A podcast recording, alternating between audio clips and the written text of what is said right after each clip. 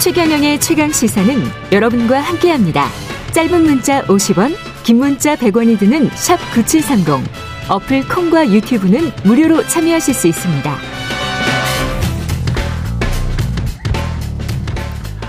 네, 민주당 전당대회 돈봉투 의혹 파장 계속 커지고 있는데요. 당에서는 어제 의총 열었었습니다. 어떤 이야기가 오고 갔는지 더불어민주당 이소영 의원 전화로 연결돼 있습니다. 안녕하세요.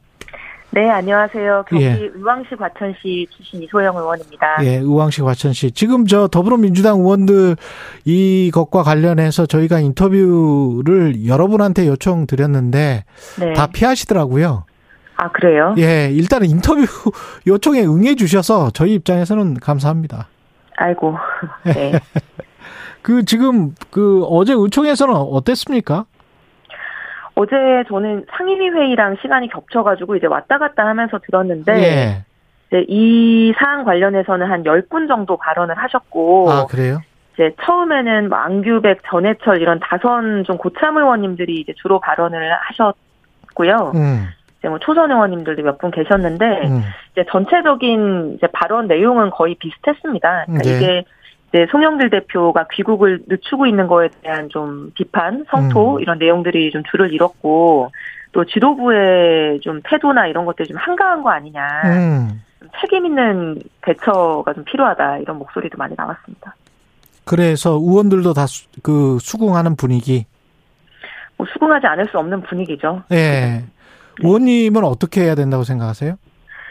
저는 이번 사건을 민주당이 어떻게 처리하느냐에 정치적인 명운이 걸려 있다고 생각을 합니다. 왜냐하면 음. 이제 지난 2017년에 문재인 정부 들어서고 지금까지 민주당이 국민들께 신뢰를 크게 잃은 계기들이 몇 번 있었다고 생각하거든요.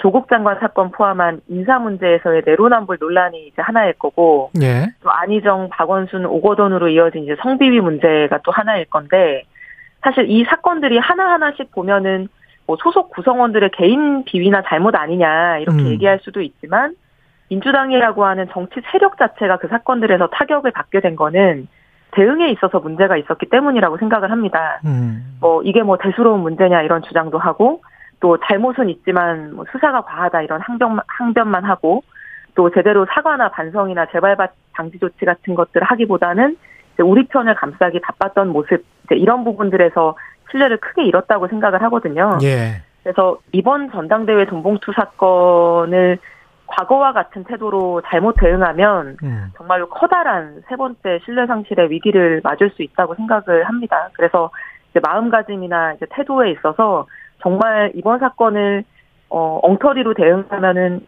당이 간판 내릴 각오까지 해야 된다. 좀 이런 태도여야 되지 않을까 싶습니다. 그러면 당에서 엄정하게 대응할 수 있는 방법들은 뭐가 있을까요? 구체적으로?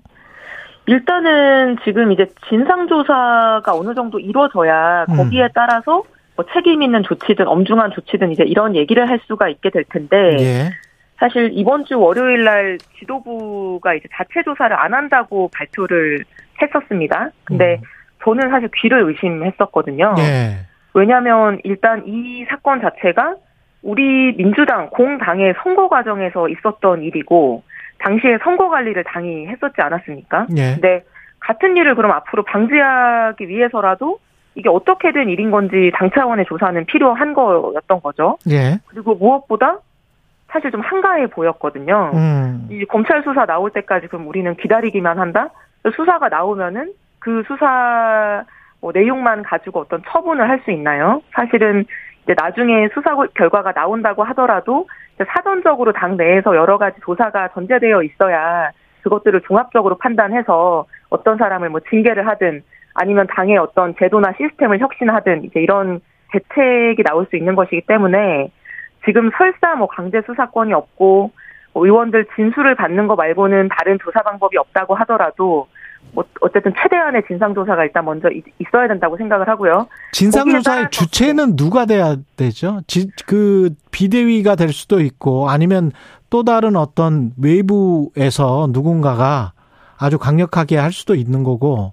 네. 근데 대표가 전화를 해서 뭐 뭐 그 돈을 받은 적이 있느냐 이렇게 물었더니 또 국회의원들이 뭐 불쾌했다, 화를 내, 화를 냈다 이런 보도들이 있었잖아요. 네. 그러면 뭐 어떻게 조사를 할 수가 있, 는 거죠? 일단은 의원들이나 당내 인사가 조사의 주체가 되면 예. 그 결과를 국민들이 신뢰하기가 어려울 거라고 생각을 합니다. 그렇죠. 그러니까 오늘 뭐 인터뷰 섭외가 어려우셨던 것도 네. 내 주변에 있는 동료 의원이 연루돼 있을 수도 있다라고 하는 아마 이제 부담감이 다들 음. 있기 때문이라고 생각을 하는데요. 음.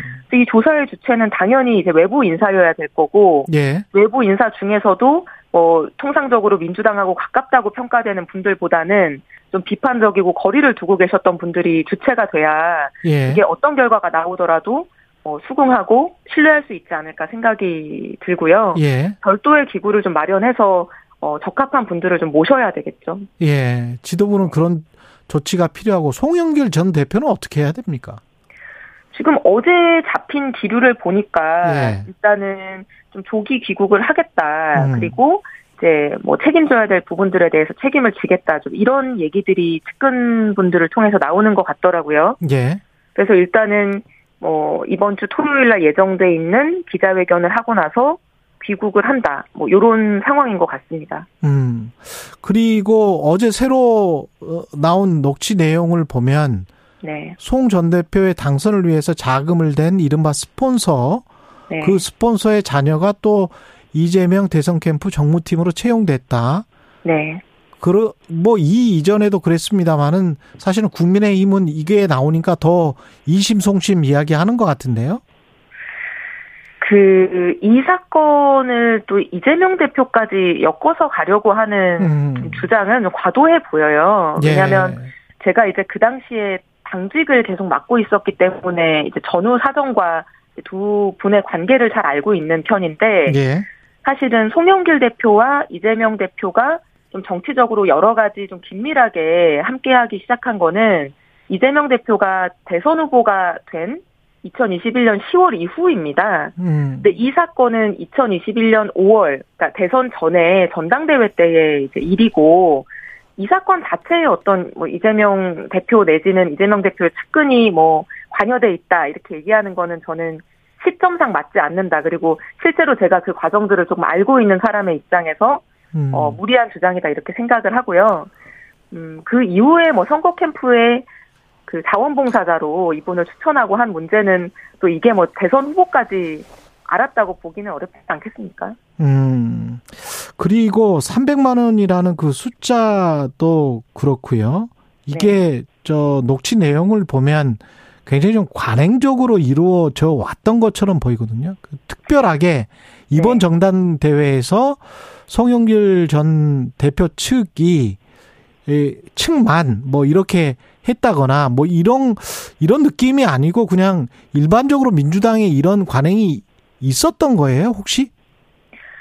제가 민주당의 국회의원으로 일한 게 이제 한 3년 정도 됐는데요. 그러셨죠? 예. 예. 3년 동안 전당대회가 3번 정도 있었거든요. 예. 그런데 저는 돈봉투를 구경도 해본 적이 없습니다.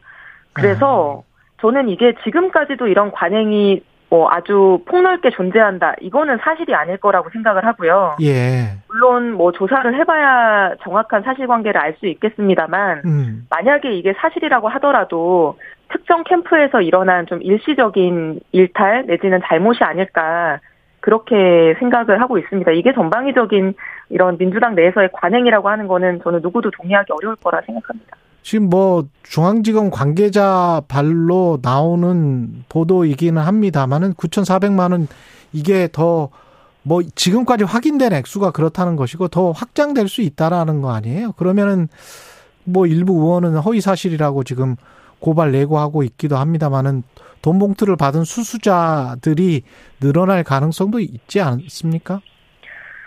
뭐 늘어날 가능성, 뭐 줄어들 가능성이 다 있는 거죠. 네. 지금 이제 돌아다니는 그 소위 말하는 명단, 음. 그게 제가 본 버전만 해도 한 네다섯 가지 정도가 되거든요.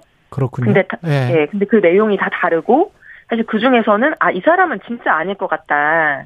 그 당시에 송영길 캠프 근처에도 가지 않았던 분들 이름도 섞여 있는 걸 보면은 예. 사실 이제 그걸 가지고 뭐, 뭐 신뢰성 있는 명단이다 이렇게 말하기는 어려울 것 같고요. 예. 결과적으로 그게 사실인지 또는 몇 명이 뭐 그걸 받았는지 음. 이 모든 것들이 지금은 좀 단언하기가 어려워서 결국에는 뭐 조사나 수사 결과를 좀 지켜봐야 되지 않을까 싶고 음. 아까 말씀드린 그 조사를 할 때 사실 그 명단이라고 하는 게 뭐 근거가 사실 별로 없, 지 않습니까? 그래서 뭐 거기에 있는 뭐 10명, 20명을 조사하는 문제가 아니라 169명 전체에 대해서 좀 전수조사, 뭐 진술조사 이런 것들이 필요하지 않을까 생각합니다.